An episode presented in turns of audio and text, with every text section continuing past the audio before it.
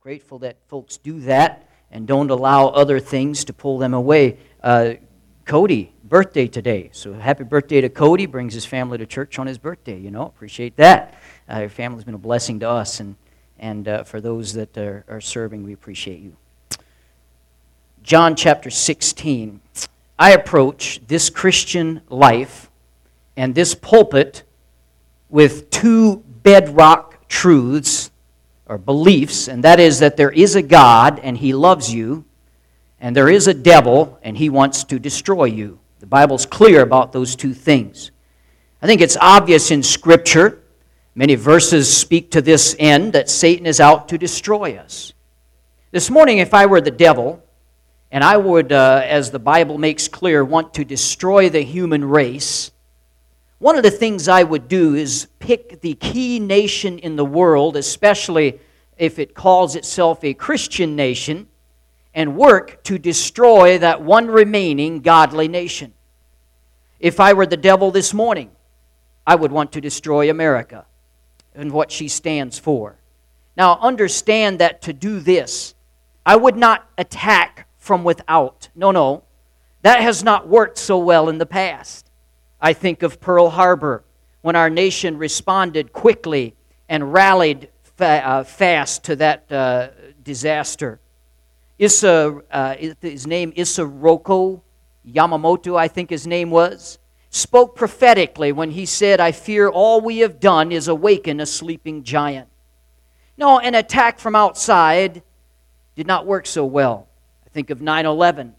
When those, uh, that attack came in New York City, it served to strengthen the resolve and the really brought the effectual end of Al Qaeda. Now, if I really wanted to destroy a nation, I would do it from the inside. Uh, I would create within it factions that war against one another. Because you see, a nation is like a church, it only is destroyed from the inside. A church you attack from the outside, like they did in the New Testament, it grows by leaps and bounds. But attacked from the inside, it can cause great destruction. I would foster hatred between different groups of people within this nation. A nation like a church needs unity to survive. So I would do all I could to destroy that unity.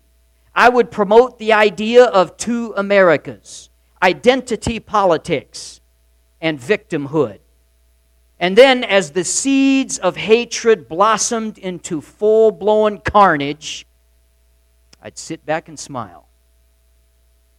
We'll look at a verse today, John 16 33. I think in what's going on in this day and age, we probably see the truth of this verse very clearly.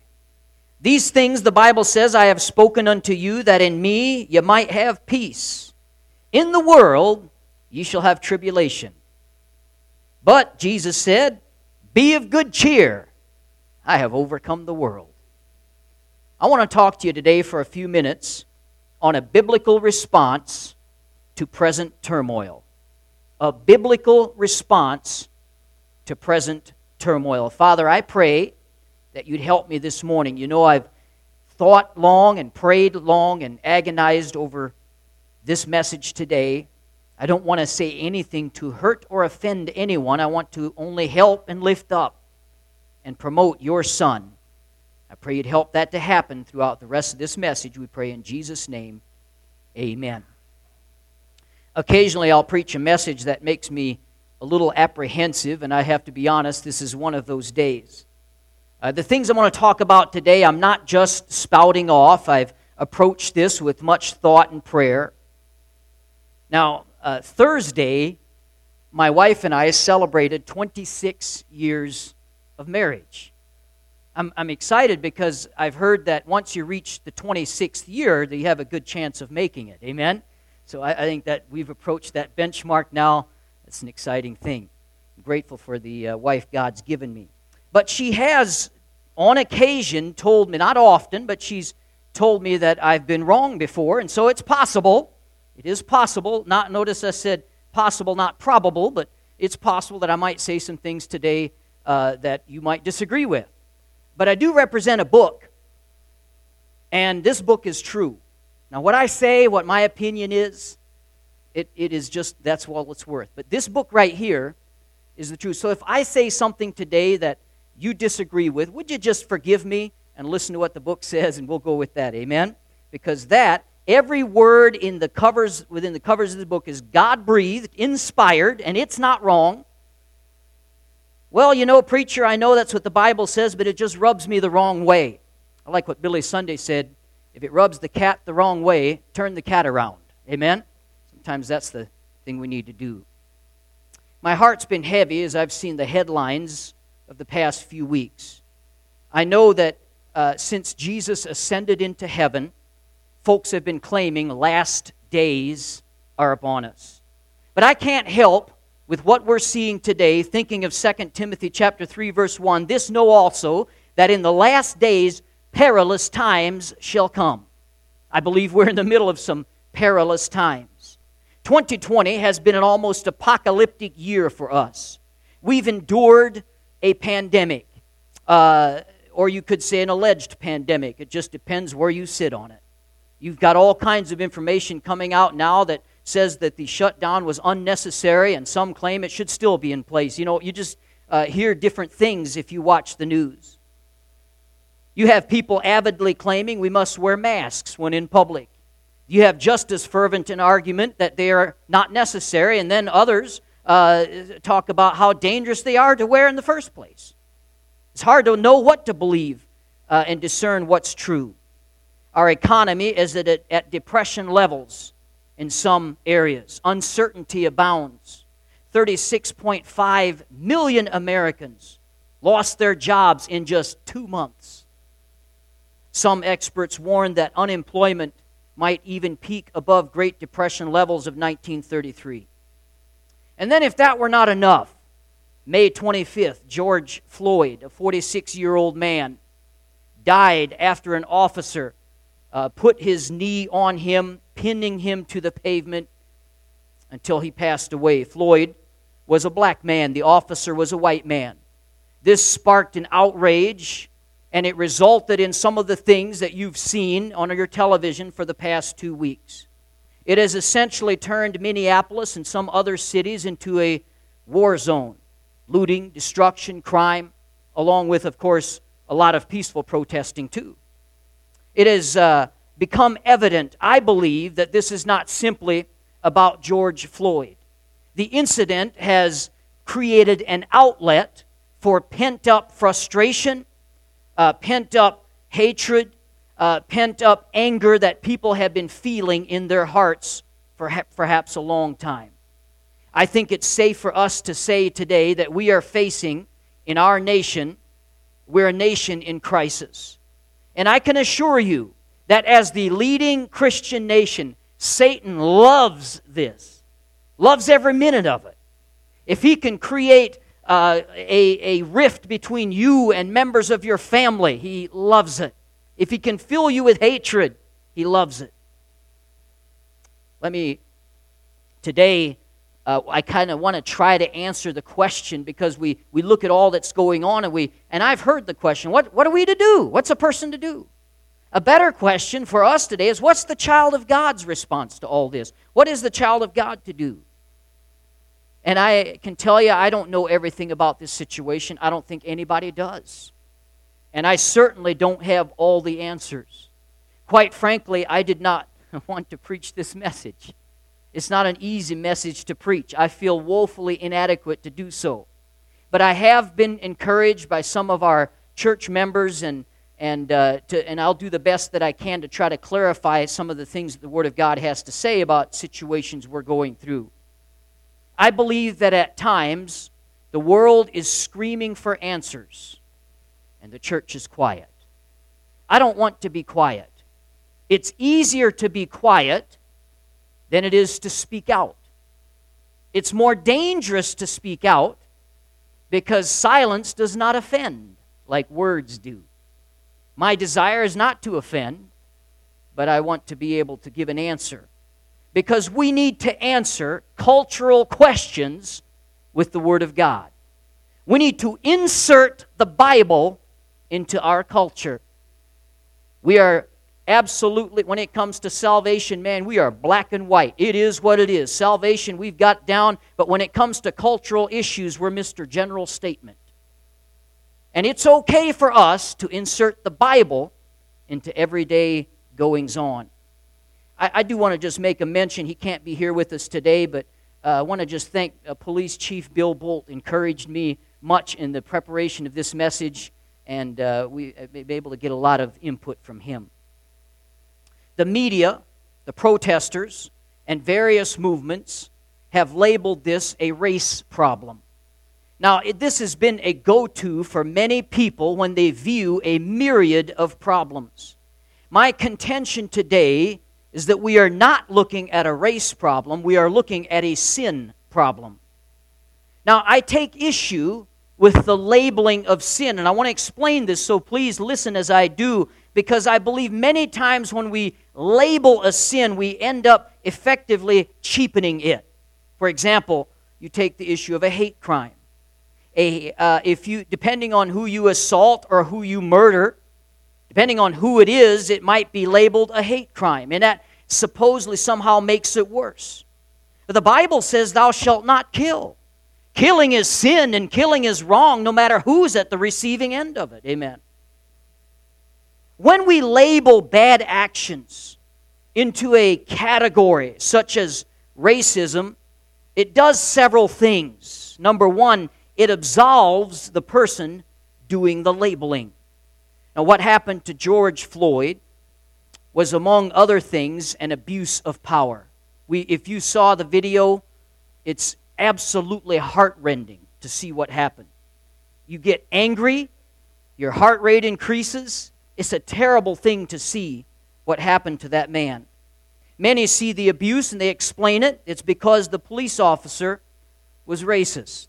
Now, let me interject here because I want to be absolutely clear on this racism is a wicked, wicked sin. Uh, the Bible makes this clear. Romans chapter 2, verse 11 For there is no respect of persons with God. John 7, 24 Judge not according to his appearance, but judge righteous judgment. Romans 10, 12 For there is no difference between the Jew and the Greek. For the same God, uh, the same Lord is rich uh, unto all, uh, is over all rich unto them that call on him. James 2, 9 but if ye have respect toward persons, ye commit sin and are convinced of the law as transgressors. We could go through more verses than just that, but it's clear we are not to be a respecter of persons because of the national origin of a person or the color of their skin. God created everyone equal. And when it all comes down to it, we are only one race, and that is the human race. However, there is a problem, I believe, in being quick to label. In this abuse of power that we saw in Minneapolis, when you label that as automatically being racist, then we come to the obvious conclusion that I do not have that problem because, after all, I'm not racist. I, I hope you gather the, the point I'm trying to make. It's easier than trying to examine my own life and to see whether I may have some of those problems. Hey, do I ever abuse my power as a father? Do I abuse my power as a pastor? You could ask yourself these same questions. You see, if we only classify sin as being a problem with a certain group of people, which by design you're not a part of, that absolves you. See how that works? And we do it all the time. I'm not only using racism as an example, we do it all the time. This now makes me a better person than you because I am not part of the classification that you are that I put you in. See? Human beings are forever trying to separate themselves from the sin problem. The, uh, one of the ways we do that is to classify sin into a faction that I am not a part of. We play the blame game the idea that when the law is broken, society is guilty. The notion that when I commit a crime, uh, it is excusable because of what somebody else did to me. We have lost in this country the principle of personal responsibility. This is not It may be tolerable within a society, it is not tolerable before a holy God. The Bible says all have sinned, Romans chapter 3. And in 1 John 5 17, the Bible says all unrighteousness is sin. In other words, wrong is wrong no matter who condones it. Right is right no matter who condemns it. All unrighteousness is sin. You cannot make yourself better by comparing your actions with the actions of others. In fact, the Bible addresses that in 2 Corinthians 10 12. They measuring themselves by themselves and comparing themselves among themselves are not wise. When we label bad actions into a category, it can absolve the person doing the labeling. Second thing that happens when we categorize things, the real problem is not addressed. When, we, when addressed only as a race issue, the real problem, which is worse, is never addressed. Again, the real problem is a sin problem. A man here has lost his life because somebody in authority let that power go to his head. You have people in a position of authority who acted profoundly selfish. In this case, you have an officer who presumably was on some kind of power trip, it looked like, and, may, and decided he was going to make this man pay. Not only was it a lack of humility, a lack of empathy, a lack of respect for others, it's supreme selfish living. Really, you could apply it to both the victim and the officer. The victim initially broke the law, that is self centered living the officer decided he was going to make him pay, that is self centered living. Our problem is pride and selfishness. And every single one of us have the problem. None of us are exempt. Most of us look at a scene like that. We say, This would never be me. Now, again, I'm telling you, it's a lot easier if we can classify the sin. That would never be me. That's flawed thinking.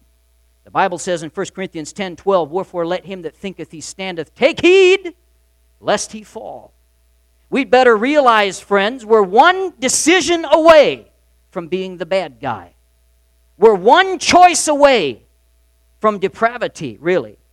We all have the potential for horrible wickedness. We had better understand and recognize the sin that dwells within us. Hey, the Apostle Paul, one of the greatest Christians since Jesus Christ walked the earth. You know what he said about himself? He said in John, uh, Romans 7 18, For I know that in me, that is in my flesh, dwelleth no good thing.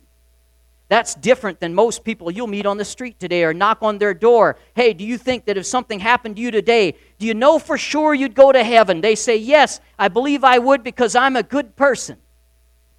The Apostle Paul was beaten for his faith. He spent time in prison. He started, some people estimate, over 60 churches. He did more for God than he wrote much of the New Testament. And he says, In me is no good thing. There's nothing good about me. How can anyone talk about the good that is in them? We must recognize in us the propensity for evil. If it were not for Christ, you could be either one of those guys on the video on the ground or on the neck. But since we are not, we often find it easy to get up on a soapbox. I want to say just a word about police officers. In Romans, you can turn to Romans chapter 13. The Bible says in verse 1 Let every soul be subject unto the higher powers, for there is no power but of God. The powers that be are ordained of God. Now, the responsibilities of a nation's leaders are both Godward and manward. Now, since Jesus said we are to render unto Caesar the things that are Caesar's, Paul tells Caesar how he ought to act here in Romans 13. Since, uh, or, or the Bible is very clear throughout the Bible that the Bible frowns on civil disobedience. God is on the side of constituted authority. Now, human government derives its authority from God. Paul tells us that governments are appointed by God. Let every soul be subject to higher powers. Human government was initiated by God after the flood. Uh, he placed the responsibility of governing ourselves into man's hands. In Genesis chapter 9, verse 6, whoso sheddeth man's blood, but shall by man his blood be shed. This launched man into the road of self government. Now, like everything else entrusted to man, human government has not long after that failed.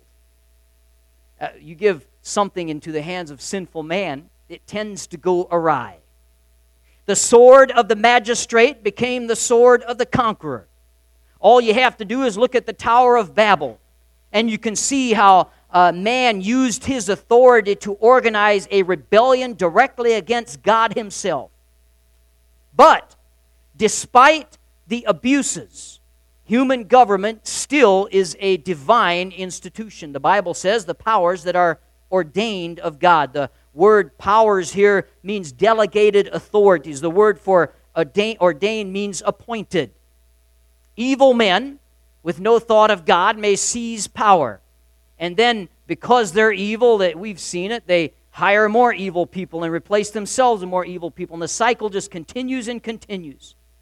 It does not mean that God's plan was flawed, it was just put in the hands of sinful men. Uh, this is also approved by God. Verse 2 here, if you're in Romans 13, whosoever therefore resisteth the power, resisteth the ordinance of God, and they that resist shall receive to themselves damnation. Disobedience to government authority is disobedience to God.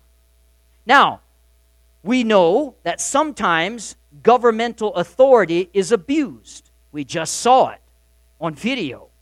Sometimes that happens. This does not give us the right to now break the law ourselves. Looting, rioting, destroying of property. Two wrongs do not make a right. Never have, never will. Such a philosophy leads to anarchy, to riots, and to the lawful or the breakdown of lawful societies. It really leads to complete insanity. This last week we saw more outrage because our president raised the Bible than we did of people burning down businesses, burning down homes, killing people in the name of riots. That's irrational. That's complete irrationality. That's what this thinking leads to. Okay, preacher, so civil authority was appointed and approved by God, but what about but what that police did was not right? And you're correct, it wasn't right. But can I make a, a statement that is vital for all of us to remember? You cannot and must not judge the majority based on the actions of the minority. That's exactly what racism is. You take a you you start to color a whole group of people with one brush. And it's interesting to me that the exact thing that the rioters are upset with, they want to do to other people as well. It's all wrong. It's all sin. And it, it's a problem when we start labeling things and just forget to look in our own hearts and see the wickedness right there. So, what's the solution? How do we respond? You say, Yeah, you've said everything, and I know there's issues. I know there's problems. Number one, the solution is the gospel. Morality cannot be legislated. Uh, you may be able to legislate behavior. But as I've said often, uh, but by the way, you, you might be able to legislate behavior, but it's in the heart. The heart must be changed in order for the behavior change to be permanent and real. I've said many times before that sin is not a behavioral problem. Listen to me now because every religion teaches opposite of that. Sin is not a behavioral problem. You are not a sinner because you sin. You sin because you're a sinner. That's very important for us to understand. You see, sin is a condition, not a behavior.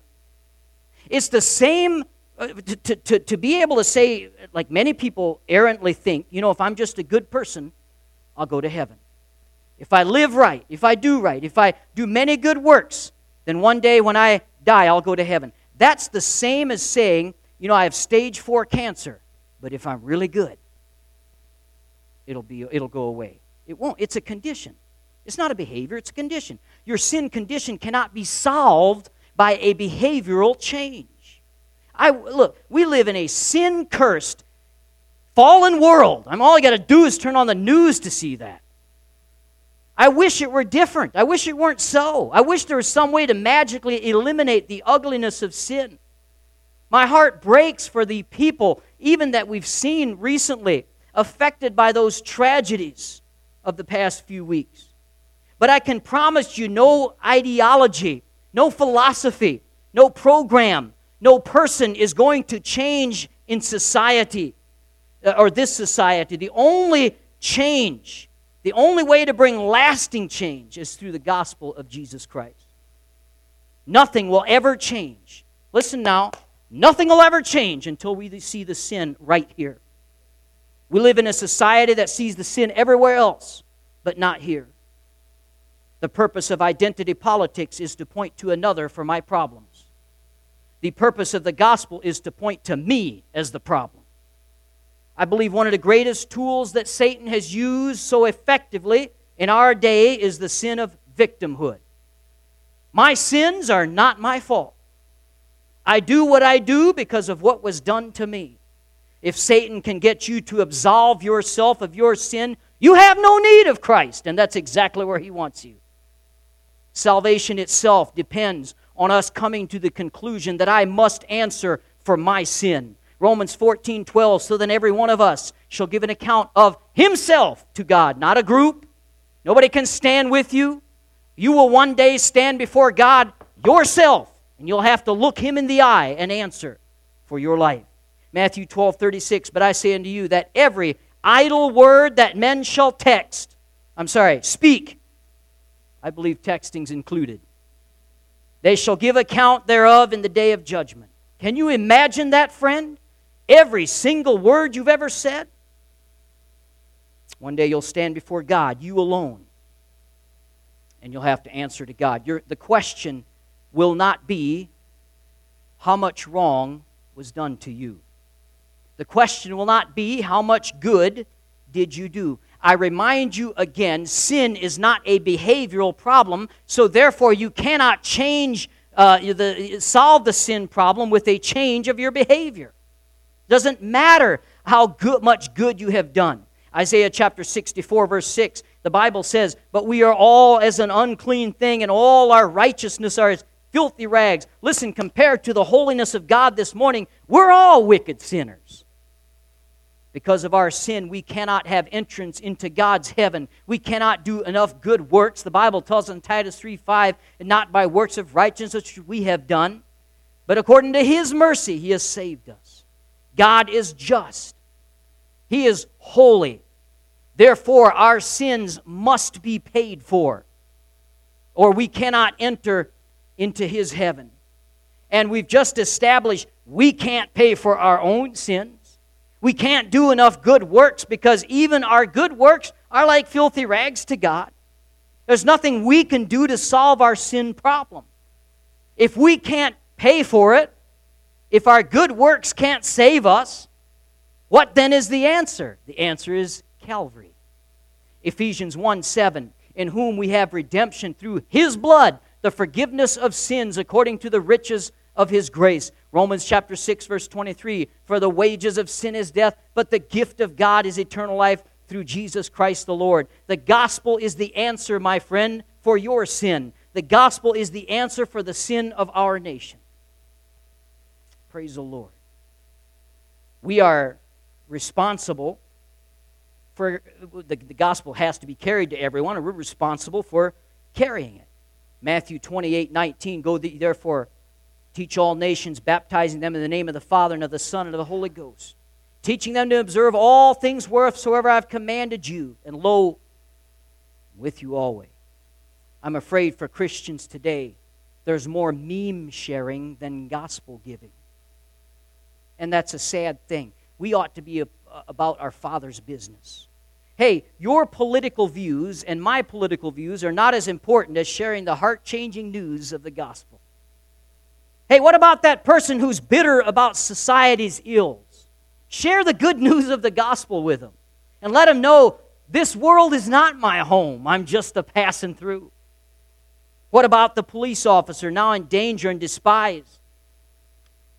They need the gospel too, amen. There's bad ones just like there's bad ones in any group of people.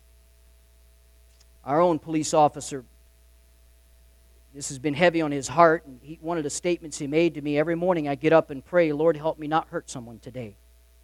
There's still thousands of men in that thankless job who do the right thing, and we ought to be grateful.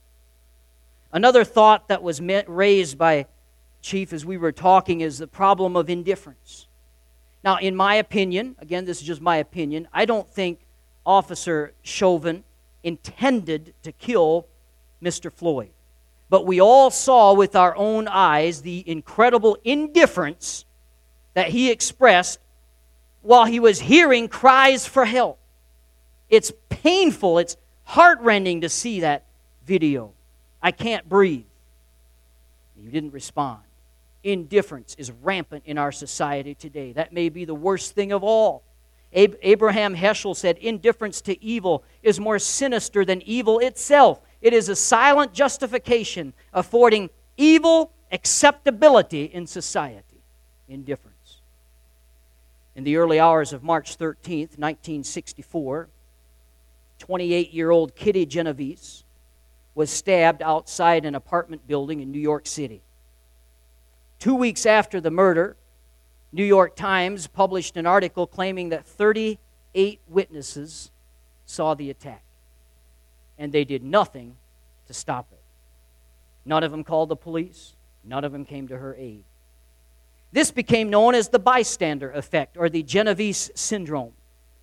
Upon being interviewed, uh, some of the people said, It's not that I didn't care, I just thought that someone else would step in. How sad when we are filled with apathy to the cries of others. Oh, every single one of us, friend, live in some form of indifference. All around us, we have people who are desperately crying out for answers. We have the Word of God that has those answers. Let's not be indifferent to their cries. Let's not be filled with apathy. Instead of offering the truth of the gospel. How many times, hey, I know what you need to do, preacher. We need to all get on Facebook and Twitter. And that'll show them. Pretty sure that's going on right now. Equally sure it's not doing much good. Amen? Everyone wants a voice. Social media has no prerequisites. I'll give you one. We often discover that in a sea of opinions, we find ourselves drowning in foolishness. Well, listen, friend, in the midst of political turmoil, instead of getting down in the gutter and arguing and debating with people, let's lift them out of the gutter with the truth of the gospel. Like David said in Psalm 40, verse 2 he brought me up also out of a horrible pit, out of the miry clay, and set my feet on a rock and established my going. Yeah, preacher, but they won't listen to me. Are they listening to your Facebook and Twitter posts? Probably not. Offer them something better. Amen? Need to refocus. Because a lot of us, can I, can I tell you something that's not part of the message? But you know what? What uh, in the Old Testament you had, you had uh, Abraham, you had Isaac, and Jacob. Uh, Abraham, what, uh, what, remember, he was a wealthy man. What did he live in? A tent. The Bible calls him, Hebrews 11, a sojourner. And I think of him writing out his will to Isaac, being of sound mind, I leave you a tent. That's what Isaac lived in, too, a tent. They were just sojourners. You know what Lot's problem was? He left his tent, got into a house. We live as Christians sometimes like this is our final home. It's not. If you're a saved child of God today, one day we're pulling out of here. It could be soon. Let's not live like this is our eternal home. Amen. Uh, secondly, our dependence had better be in the Lord. Can I tell you today, deliverance will not come on Air Force One. If you're depending on a political party to solve your problems, you will be sorely, sorely disappointed. I heard a story of a government employee, and he took a walk on his lunch break on a nice day, and he finds an old brass lamp and rubs the lamp. And you know, of course, what happens when you rub a lamp. A genie popped out and offered him three wishes. So the government employee said, I wish that I was on an island where I could have total peace and solitude. And poof, he was on an island. Breeze, perfect weather, ocean quietly lapping at the shore. Thought, wow. Next, the government employee said, I wish I had a mansion and servants here that would meet my every need. And poof, it happened. He was still on the island, and behind him was a mansion and servant help scurrying about. Thought, wow. Genius says, You have one more wish. The government employee said, I wish I'd never have to do a day's work again. And poof, he was back in his government office. Hey, they don't really do anything for us at the end of the day. That's not where our hope is. Amen? Ultimately, today, the, fr- the answer to our problems is not Black Lives Matter or the thin blue line or the NAACP or police unions or President Trump. That's not where our answer lies. The message that far surpasses all those is the gospel of Jesus Christ. The Bible calls it the hope of glory. Listen, the choice today is really are you going to live your life all stressed out and worried about what's going on? That's kind of what we are faced with today. Worry, stress. Worry is like a rocking chair. It'll give you something to do, but it will never get you anywhere. But if you want to, there's plenty to worry about. Uh, what will tomorrow bring? Will I or somebody I know test positive for coronavirus? What, will we have a second Great Depression? Is my family safe? There's lots to worry about if you want to worry. We all have questions that can lead to worry if we allow it to. Somebody else said worries are like babies. The more you nurse them, the more they grow. And the headlines don't help. I, these are some I pulled off yesterday. Coronavirus cases climbing again in the South. Protests spark bigger outbreaks. Food shortages worldwide. Highest unemployment in decades. Can I make a suggestion to you? Stop watching the news. Start reading the good news. Amen? That'll help you. It'll help you. I have to ask myself once in a while, what, what good does it do me to watch the news anyway? I've never yet in my life gotten a call, hey, I hope you watch the news because we need some information from you. Doesn't do us any good except lead to a bunch of stress. Can I give you a verse of the Bible and I'll close with this? Hebrews 13:5, one of the most powerful verses in the Bible. It says, "Let your conversation be without covetousness, and be content with such things as ye have, for he hath said, I will never leave thee nor forsake thee." Now, this verse is unique because it contains, in its original language, five negatives. Uh, not only the words, but in the original Greek, there are, uh, there's, there's um, I don't even remember what they're called, but they're just notations. They're called emphatic negation. And, and they are all over this verse. I pulled it up in, the, in my Greek lexicon, and there, there's several of them in this verse. Charles Spurgeon said this uh, about this text, it is hardly possible in English to give the full weight of the Greek. We might render it thus He has said, I will never, never leave thee. I will never, never, never forsake thee. The negatives, or two negatives, nullify each other in our language, but here in the Greek, they intensify the meaning. We sing a song in our hymnal, How Firm a Foundation, that captures this idea. The soul that on Jesus has leaned for repose, I will not I will not desert to its foes. That soul, though all hell should endeavor to shake, I'll never, no, never, no, never forsake. Hey, He'll never, we serve a God that'll never forsake us. Isn't that an amazing thing? God promises to be with you no matter how much uncertainty you live in the midst of. This is true today. It will be true tomorrow, and the day after tomorrow, and the day after that. He'll never forsake you. You cannot outlive God's mercy. We come and go, but the Bible says His mercy endureth forever. Yes, there's uncertainty in the world we live in. Jesus said it in our text verse, John 16 33. In the world you shall have tribulation. But I love the second part, but be of good cheer, he said. I have overcome the world. Hallelujah. Never let your uncertainties shake your faith in God. With all that we've discussed today, I can unequivocally tell you I wouldn't want to live a day without being a Christian. I wouldn't want to live a day without knowing my eternal destiny. Can you imagine living in this day and age without any hope of anything better? In fact, I tell you, if I wasn't saved today, I think I'd go ahead and get saved. I think that's what I do. I think that's the first thing on my agenda. If you're here today, friend, and you don't know for sure, you're just maybe you're maybe you hope, maybe you think, but you don't know for sure that if you went out on 22nd today and got run over by a truck and were in eternity like that, where would you be if you don't know that for sure? Don't walk out these doors without settling it. The Bible is very clear. We don't want to walk this path alone. Amen? We want that one who has promised us. He'll never, never, never forsake us. No, never forsake us. What a verse that is. The biblical answer to present turmoil. Let's have every head bowed, every eye closed.